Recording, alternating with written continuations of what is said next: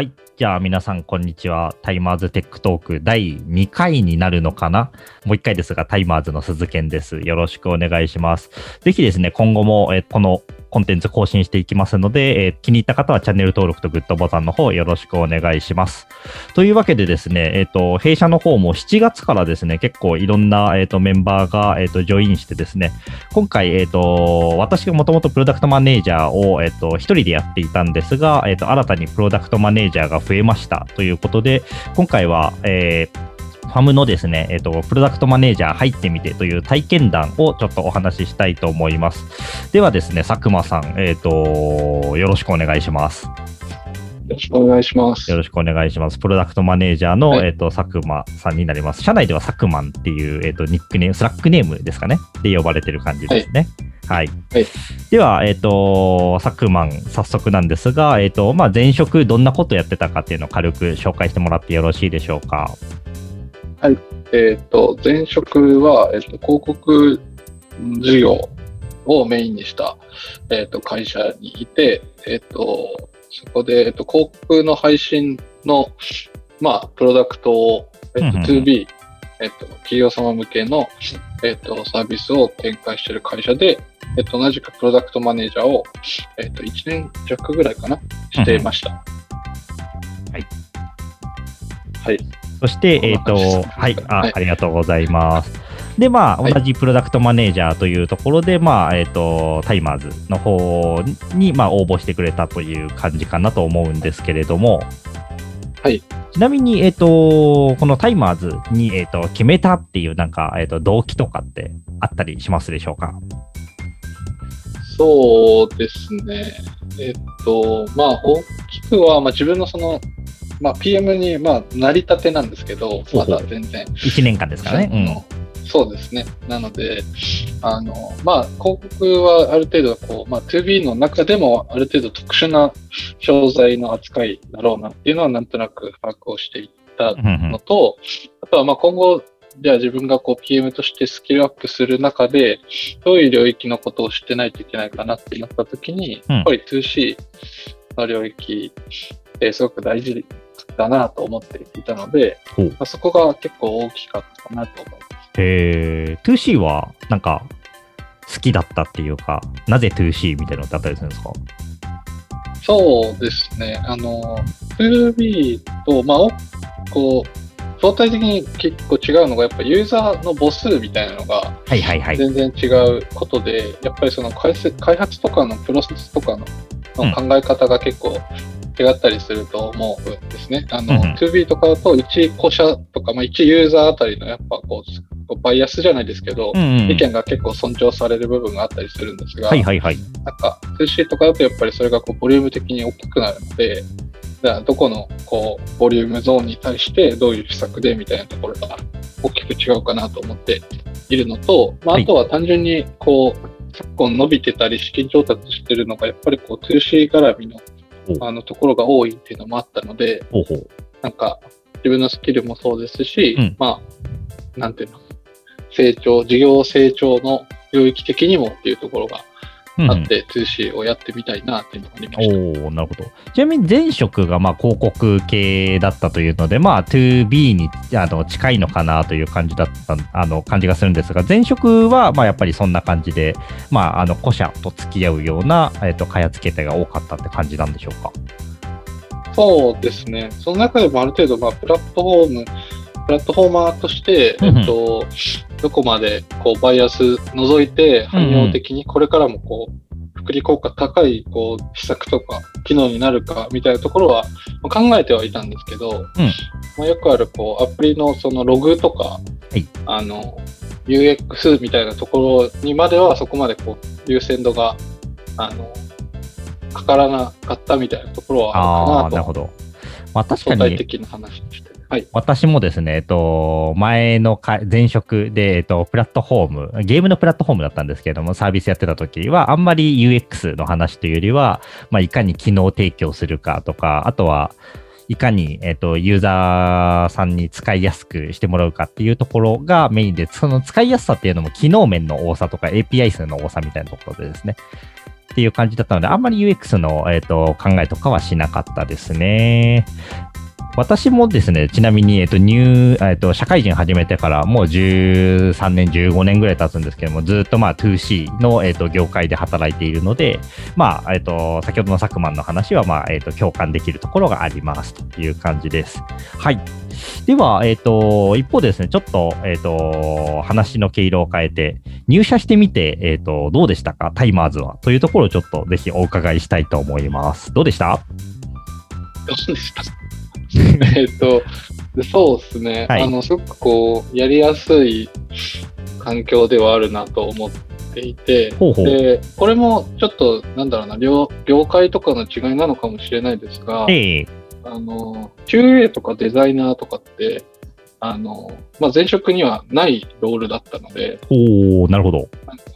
こう、まあ、それも含めて、こう、PM が、あの、こう考えたり、作業したりみたいなところが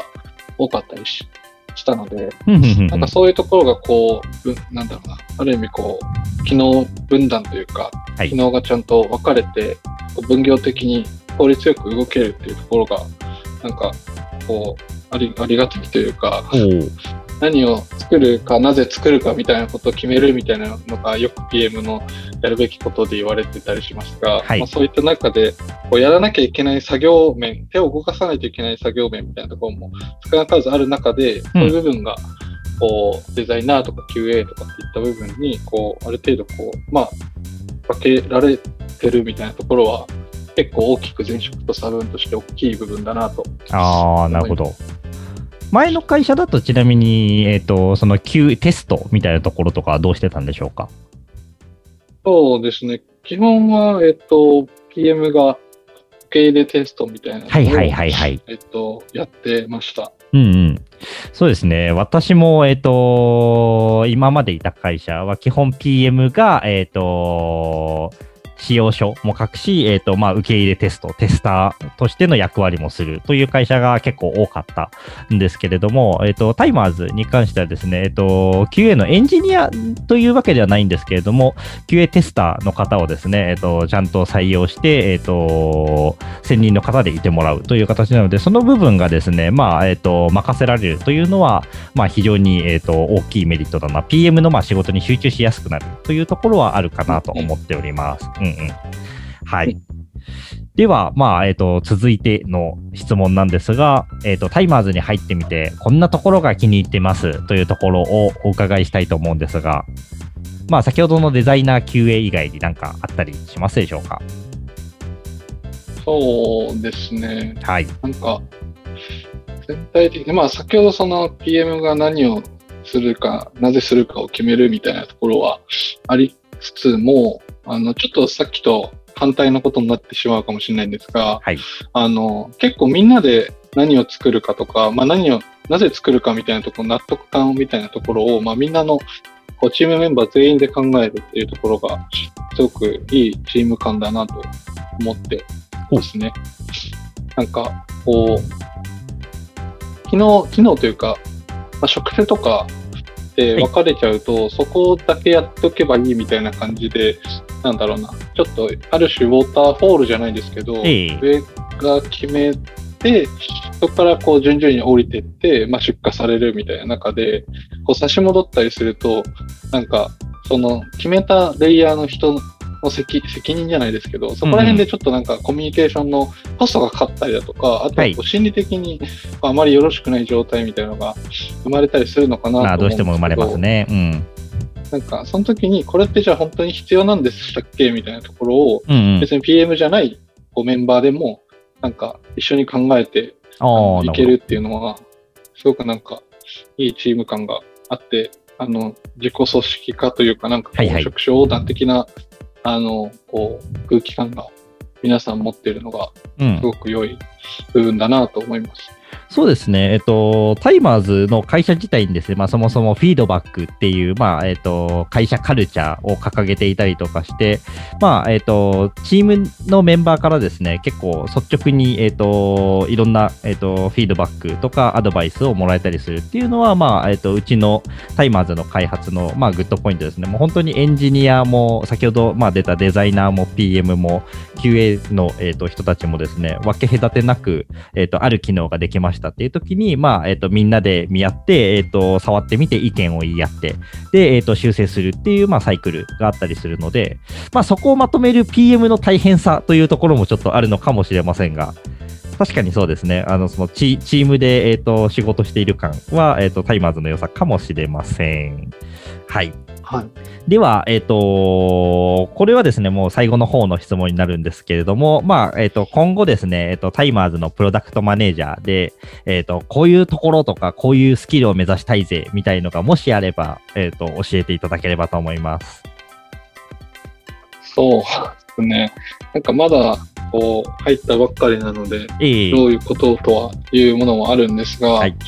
なんか、やっぱりこう前職でできなくて、このタイマーズに入社してやりたいみたいなところが、こう UX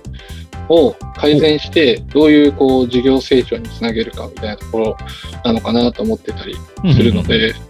なんかこう、まあ、特にこう、2B、前職の時はこう UX を改善してもこうインパクトが、売上的なインパクトがまあ、見えづらいっていうところがあって、そこがやっぱりリソース投下しづらかった背景ではあったんですが、はい、なんか 2C の世界だと割とこうでこういうボタンをこういうふうにしたらとか、え結構なんか小さな